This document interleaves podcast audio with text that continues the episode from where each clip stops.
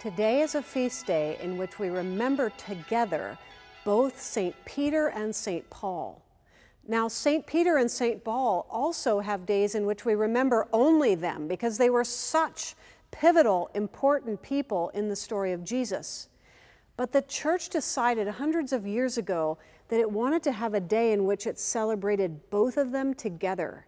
And here is why. St. Peter and St. Paul disagreed on a lot of things. They fought, they separated and came back together. They didn't know who should be baptized Christians, whether it was only Jews or if Gentiles could be included. They hashed it out and argued, and yet they both remained faithful to Jesus, so much so that they died together in Rome for their Lord.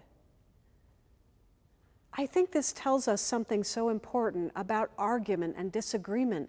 It's part of our faith. It is a good thing for you to engage in disagreement with people who think differently from you.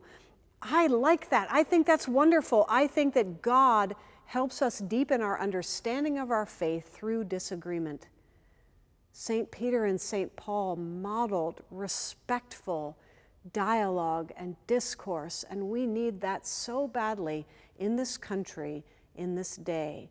So let's give thanks for them today.